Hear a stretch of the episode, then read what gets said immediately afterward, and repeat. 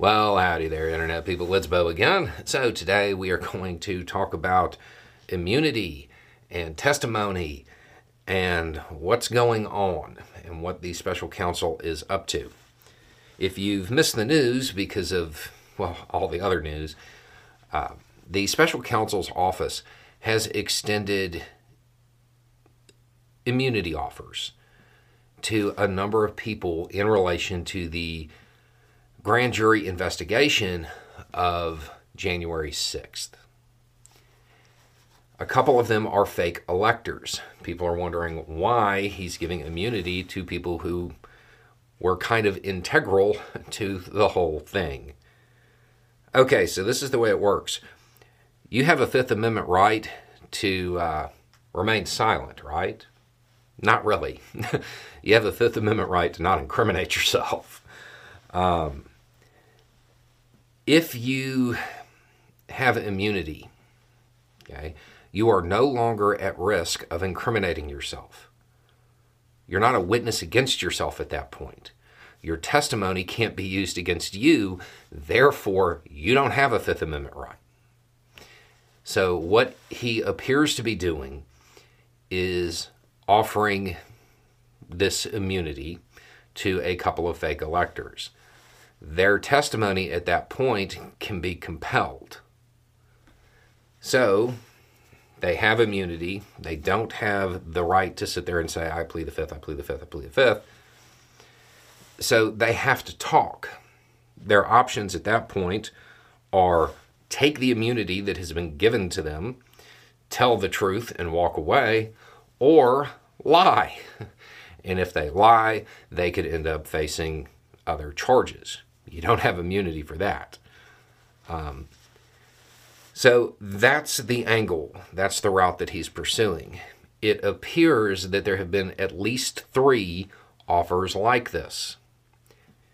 Here's the important part to understand here.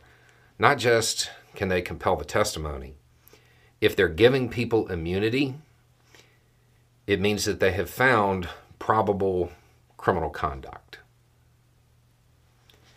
Um, once they start handing out immunity, it, it's pretty clear that there are crimes and that people will end up being indicted. So you can look at it from the perspective of, well, he's playing this angle to get more information. And that's true. But by the time they've reached this point, they've already got a pretty good case. Because really, what they're looking for now is not somebody to give them new information.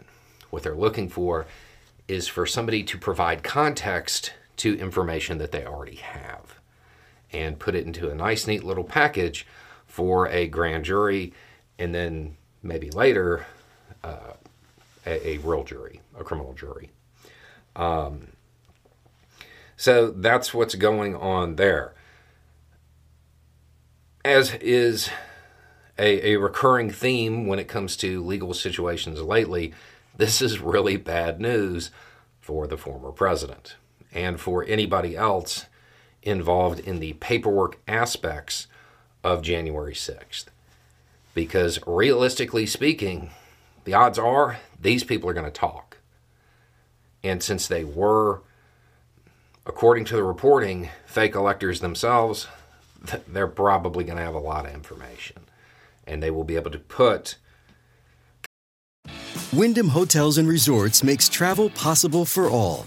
Whether it's the long haulers looking for a great cup of coffee, a roomier rest for the on a whim road trippers, or a place to make summer memories with the whole family.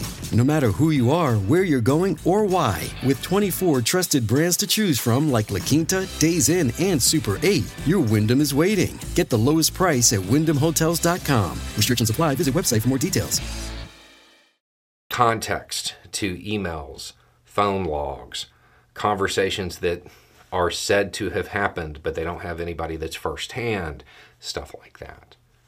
Um, so, this is a pretty clear indication that the special counsel's office has uncovered what they believe to be criminal conduct that should be charged.